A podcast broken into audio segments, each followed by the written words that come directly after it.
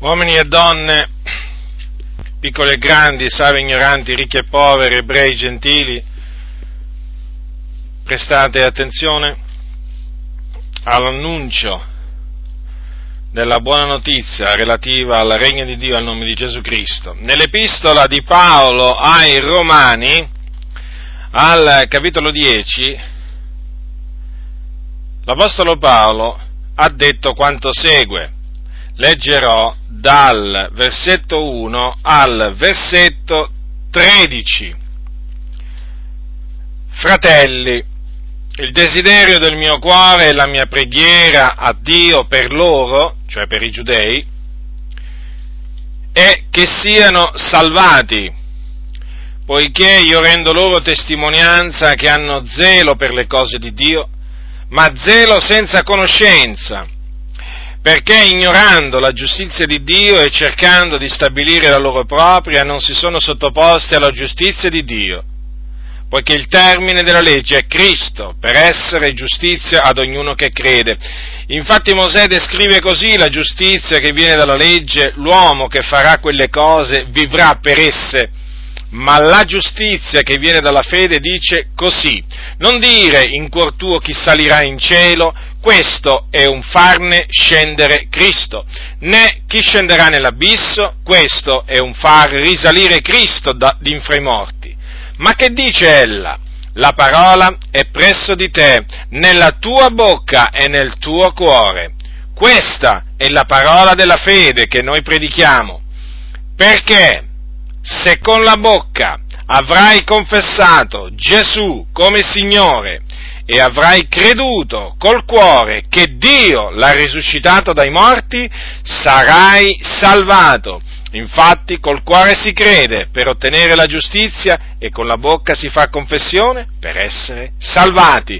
Difatti la scrittura dice chiunque crede in lui non sarà svergognato, poiché non v'è distinzione fra giudeo e greco, perché lo stesso Signore è Signore di tutti, ricco verso tutti quelli che lo invocano, poiché chiunque avrà invocato il nome del Signore sarà salvato. In particolare voglio predicare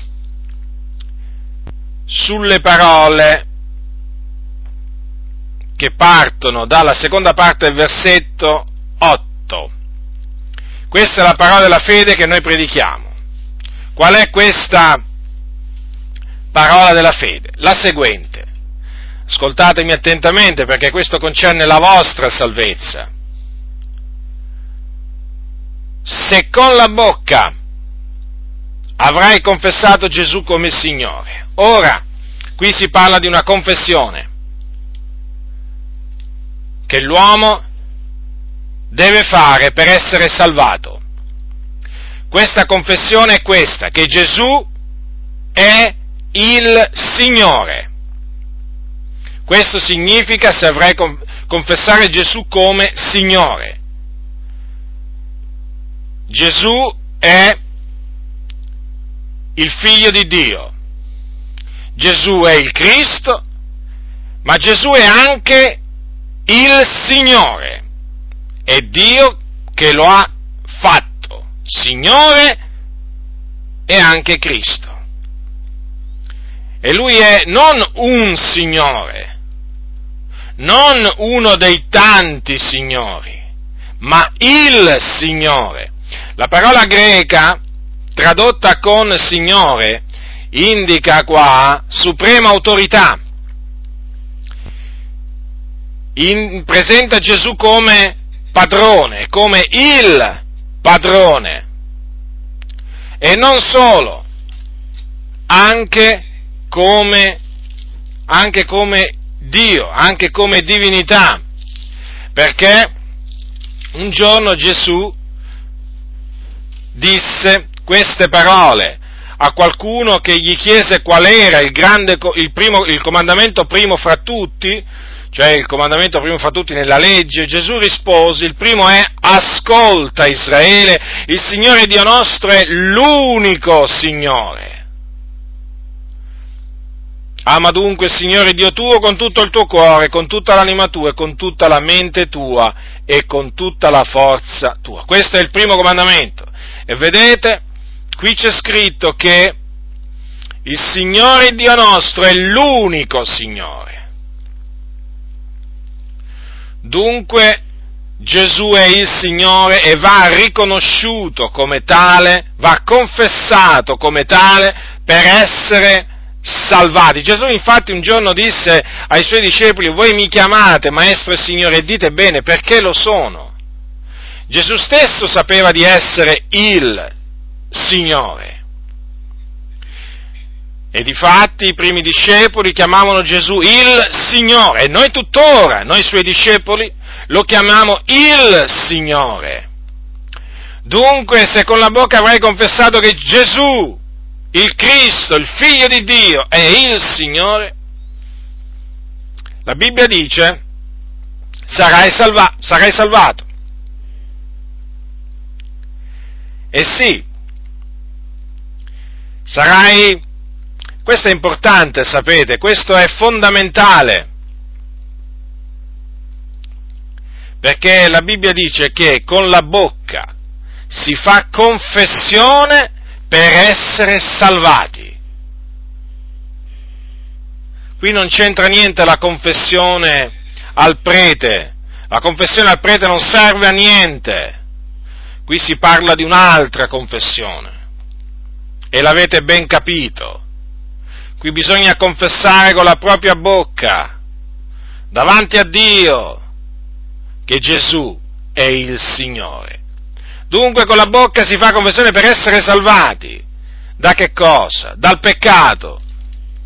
Perché tutti hanno peccato e chi commette il peccato è schiavo del peccato, ha bisogno di essere salvato, di essere liberato e non solo dalla schiavitù del peccato, ma ha bisogno anche di essere salvato dalla perdizione eterna perché esiste un al di là, un al di là orribile, cioè una vita dopo la morte, un'esistenza cosciente dopo la morte per i peccatori, che è orribile. Infatti i peccatori, cioè i perduti, quando muoiono vanno all'inferno, un luogo di tormento situato nel cuore della terra, dove arde un fuoco non attizzato da mano. E lì c'è il pianto e lo stridore dei denti. E là rimarranno in attesa della risurrezione che avverrà per loro nel giorno del giudizio, quando saranno risorti, risuscitati, compariranno davanti al trono di Dio per essere giudicati secondo le loro opere e poi scaramentati in un altro luogo di tormento, ma questa volta anima e corpo, in un altro luogo di tormento che si chiama stagno ardente di fuoco e di zolfo, o fuoco eterno, o genna, o morte seconda. Questi sono i vari nomi che porta questo luogo di tormento, che è la destinazione finale di tutti i peccatori. Dunque, con la bocca bisogna confessare che Gesù Cristo è il Signore per essere salvati dalla schiavitù del peccato e dalla perdizione eterna ma c'è qualche cosa d'altro che bisogna fare, che l'uomo perduto deve fare, che il peccatore deve fare. La Bibbia dice se avrai creduto col cuore che Dio l'ha risuscitato dai morti. Ora badate bene, badate bene, che qui la scrittura dice che bisogna credere, si credere col cuore. Che cosa bisogna credere? che Dio Padre ha resuscitato Gesù Cristo dai morti. In altre parole bisogna credere che Gesù, dopo essere stato messo in croce, dopo essere morto, dopo essere stato seppellito, è stato risuscitato il terzo giorno dai morti. E questo affinché si adempissero le scritture secondo le quali così il Dio aveva decretato dover avvenire. Dunque è indispensabile, oltre a confessare che Gesù Cristo è il Signore, dico è indispensabile per la propria salvezza credere nella resurrezione di Cristo. E badate molto bene che qui per resurrezione intendiamo resurrezione fisica, corporale, perché Gesù Cristo quando risuscitò, risuscitò con quello stesso corpo che era stato trafitto sulla croce per i nostri peccati, per le nostre iniquità. Dico questo perché oggi ci sono molti che vanno in giro a predicare una resurrezione spirituale di Gesù, una, spiritua- una, una resurrezione inesistente perché fanno credere che Gesù è risorto come spirito, ma non fisicamente, in altre parole, fanno credere che il corpo di Gesù, quel corpo che fu sepolto, dopo che lui fu tratto giù dalla croce, dico quel corpo svanì, si dissolse nel nulla, non se ne sa più niente della fine che ha fatto.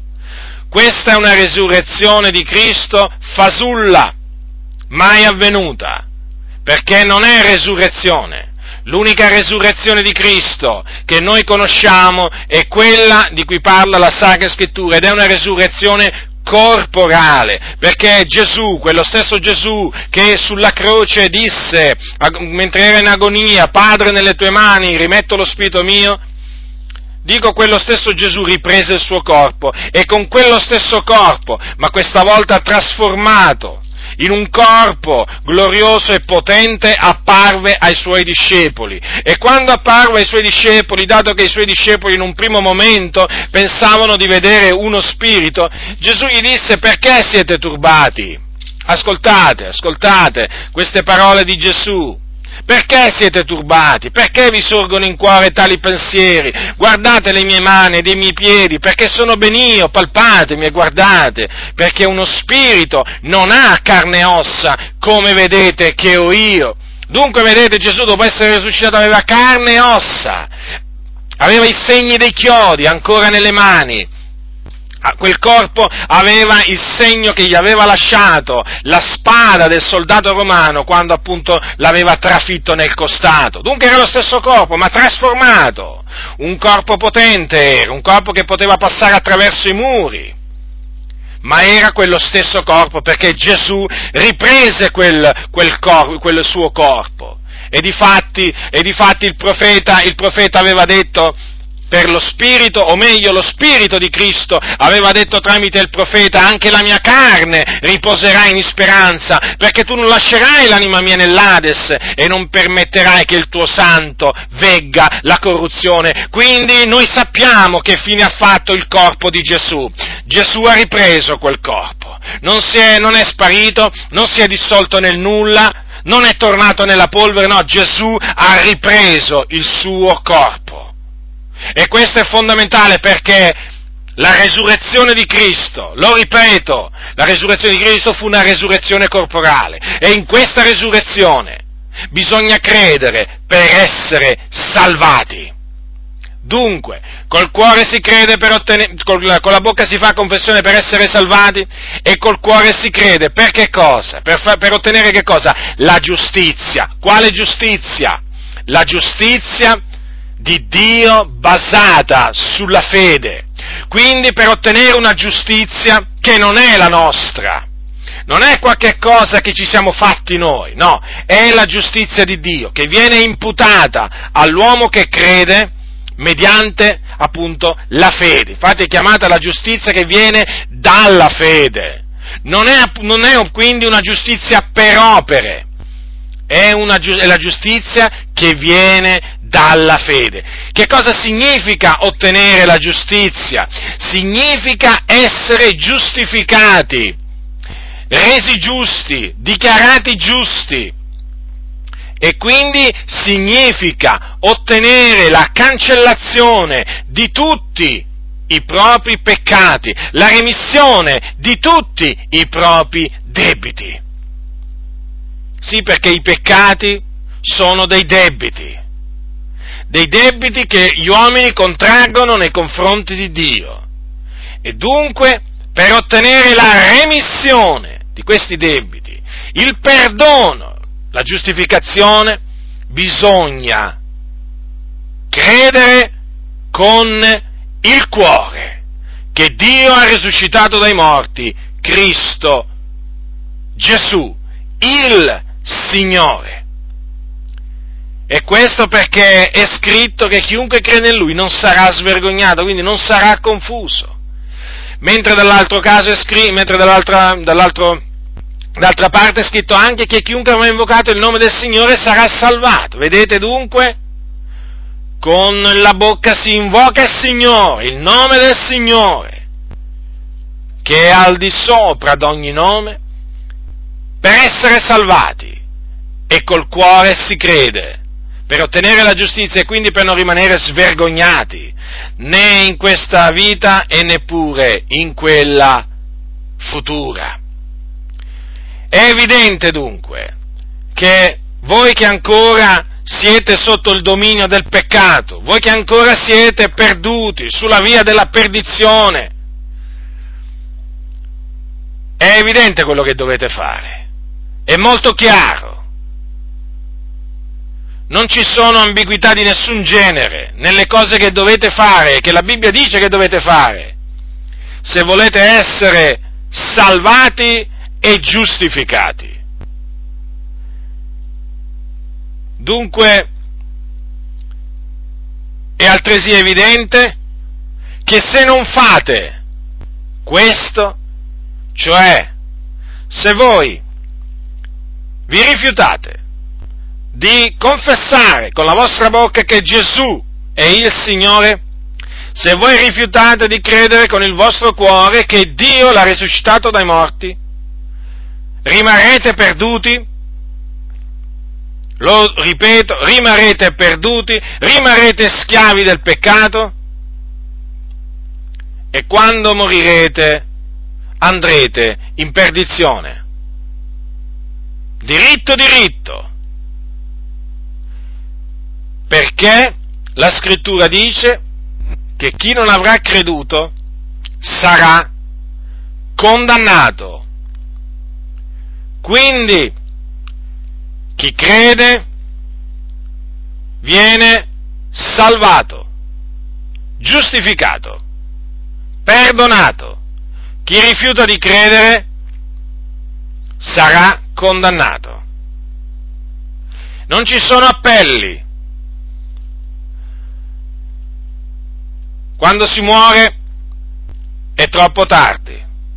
Una volta morti non si può più né confessare che Gesù è il Signore e neppure credere che Dio l'ha risuscitato dai morti. In altre parole, non si può fare più niente per essere salvati.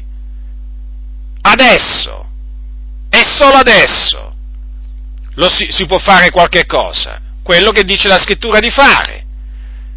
Questo è il giorno della salvezza, oggi è il giorno della salvezza, questo è il tempo accettevole. Sì, questo è ancora il tempo accettevole. Questo è ancora il giorno della salvezza. Ma badate a voi stessi, perché la vita non, non vi appartiene. Sapete, la scrittura dice che siamo come un vapore che appare per un po' di tempo, la nostra vita è come un vapore che appare un po' di tempo e poi svanisce. Sappiamo quando siamo apparsi in questo mondo, ma non sappiamo quando svaniremo. Quindi a massima attenzione, perché non sapete, come non lo so io, quello che un giorno possa produrre. Il domani, giustamente si dice, non ci appartiene. Quindi affrettatevi, affrettatevi a riconoscere, a confessare con la vostra bocca che Gesù Cristo è il Signore e a credere con il vostro cuore che Dio l'ha risuscitato dai morti. Affrettatevi, fatelo immediatamente, non perdete tempo, non posticipate quello che potete fare adesso. Per il bene vostro c'è di mezzo la vostra salvezza c'è di mezzo, lo ripeto, la vostra salvezza. Dunque, adesso sapete cosa dovete fare per essere salvati. Lo sapete, la scrittura è molto chiara. Ubbidite a quello che dice la scrittura, perché la scrittura è la parola di Dio è la parola uscita dalla bocca di Dio. Essa non mente, essa non illude, essa non inganna. Prendete, prendete in parola colui che è il creatore dei cieli, della terra, del mare, di tutto ciò che è in essi e che ha ispirato l'Apostolo Paolo, come anche naturalmente tutti gli altri apostoli che hanno scritto, o anche i profeti prima di loro, prendetelo alla parola e ve ne troverete bene. Ma non fate il contrario, non fate il contrario, cioè non pensate che questa è una parola da nulla. Non pensatelo. Il diavolo vuole che voi pensiate che questa è una parola da nulla, che non serve a nulla fare queste cose, che queste sono stupidaggini, che queste sono favole, che queste sono cose che non vi concernono, che non servono a niente. No, badate bene, queste cose servono, e come se servono, per essere salvati. Perciò badate bene a voi stessi. Avete ascoltato? Ubbidite alla voce di Dio.